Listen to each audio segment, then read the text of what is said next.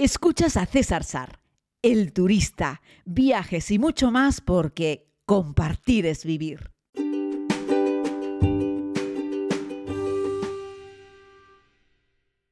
Muy buenos días a todas y a todos. Bienvenidos a un nuevo podcast a estas pequeñas historias que comparto a través de los audios. Les dije cuando comencé esta aventura que quería que fuese diario, lo estoy cumpliendo, o al menos lo estoy intentando. En el Serengeti fallé un día, pero aquí estoy, reconozco que me hace mucha ilusión y además me encanta recibir feedback por parte de ustedes, que bueno, pues me contáis cosas y me decís que lo escucháis y bueno, me hacéis comentarios y es algo que me llena de alegría, aunque por el momento somos pocas en la comunidad, no somos muchos los suscriptores, pero vamos creciendo día a día y bueno, está genial, ¿no? Saben que desde hace unos días estoy en Moldavia y les estoy contando algunas cosas de mi quehacer diario en este, en este lugar, ¿no?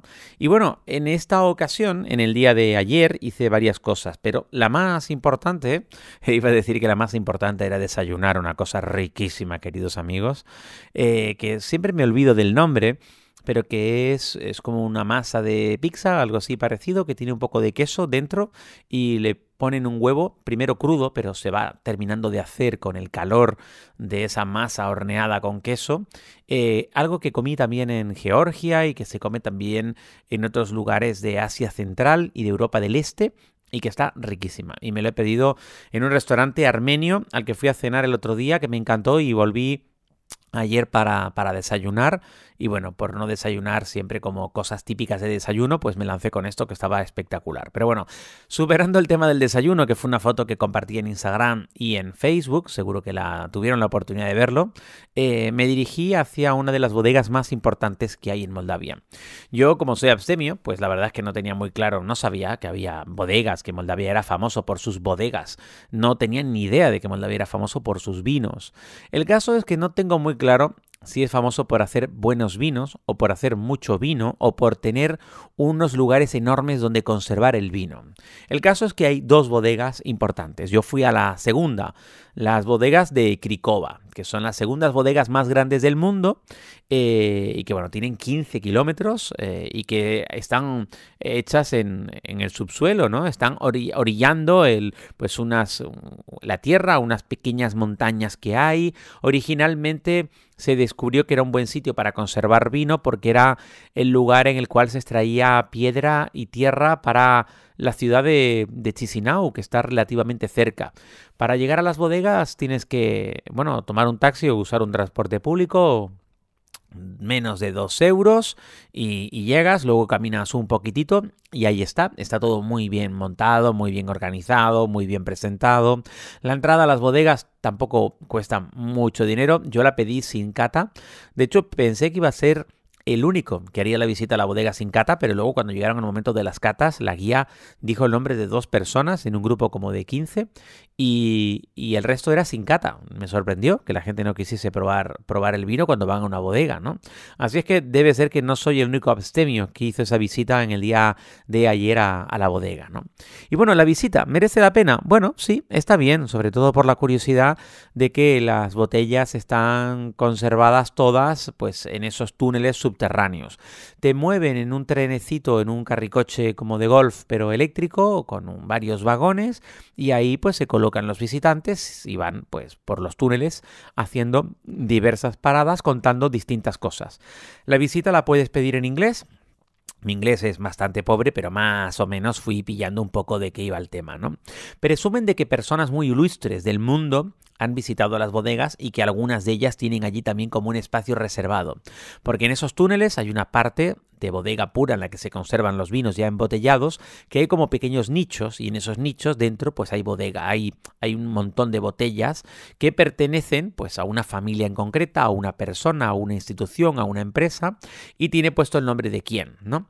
Eh, bueno, como curiosidad decirles que aquí dentro estuvo también Yuri Gagarin en su día y que por lo visto se pilló una tranca espectacular, lo digo porque cuentan que estuvo dos días metido en la bodega bebiendo y que necesitó ayuda, asistencia para poder salir, ¿no? El presidente ruso, el actual presidente ruso, Putin, celebró sus 50 cumpleaños aquí. Bueno, debe ser que, le gusta mucho el vino moldavo o, no sé, o que por algún motivo eligió este sitio. Y la verdad es que, que, bueno, hay más ilustres personas porque tienen un mapa del mundo con un montón de chinchetas y de esas chinchetas salen personajes que han pasado por las bodegas o que tienen botellas en la bodega, presumen mucho de eso, ¿no? El sitio es bonito, un poquito recargado y rococó para mi gusto, muy al estilo de la zona, muy al estilo moldavo, si no han estado ustedes en Moldavia, pero sí en Rumanía, es muy al estilo rumano, si les sirve a ustedes la referencia, ¿no? Muy, muy de esta zona del, mundo, muy de esta parte este de Europa. Para mí, que soy latino, pues ya les digo, me parece que está todo demasiado labradito, ¿no? Pero bueno, está curioso. Dentro también de estas cuevas, donde encontramos eh, parte del proceso de, envasado. Eh, está, hay también una pequeña iglesia ortodoxa con, todo. Eso sí, en este caso tiene pues eh, unos cristales muy decorados en el techo. Se supone que es una cueva. Y de resto, pues tiene un altar, igual que cualquier iglesia ortodoxa, pero en este caso es una pequeña cueva, ¿no? Al final del recorrido, pues te llevan, ya les digo, a la zona de testing, a la zona de, degustación, que yo no lo probé, y tienes una tienda de regalos al final, donde el regalo que hay es vino, vino, vino y más vino. Eh, de todos modos, decirles que, esto, que estas, estas bodegas de Cricova son famosas sobre todo por, por el, no sé cómo llamar, el vino espumoso, el espumante, como dicen los amigos de América Latina lo que se llamaría en Francia champán, lo que se llamaría en España cava, ¿vale? Este es el principal vino que se come, se consume aquí, ¿no? Que se produce, aunque también tienen vino tinto y tienen, tienen vino blanco. Presumen que aparte del proceso para la conservación del mismo, como girar las botellas cada cierto tiempo y ocuparse de ellas, es un proceso que hacen de manera artesanal. Es decir, tienen ahí unas cuantas señoras que pues tienen marcado en el calendario cada X días tienen que ir a girar la botellita, eh, una, un número, no sé, un número determinado de veces durante un tiempo eh, hasta que la botella ya está lista para ser comercializada en función de si va a ser una reserva, una gran reserva o, no. Ya les digo que tampoco estoy muy puesto en esto, pero bueno, en cualquier caso es una visita interesante entendiendo que es una de las visitas más importantes que puedas hacer en Moldavia. Respondiendo algunas preguntas, aunque ahondaré en esto el día que ya me vaya a ir de Moldavia, que me habéis preguntado, oye César, ¿merece la pena visitar Moldavia? Hombre, está bien, pero por favor, es decir, no te levantes sobresaltadamente un día a la medianoche pensando, ay, Dios mío, es que todavía no he visitado Moldavia.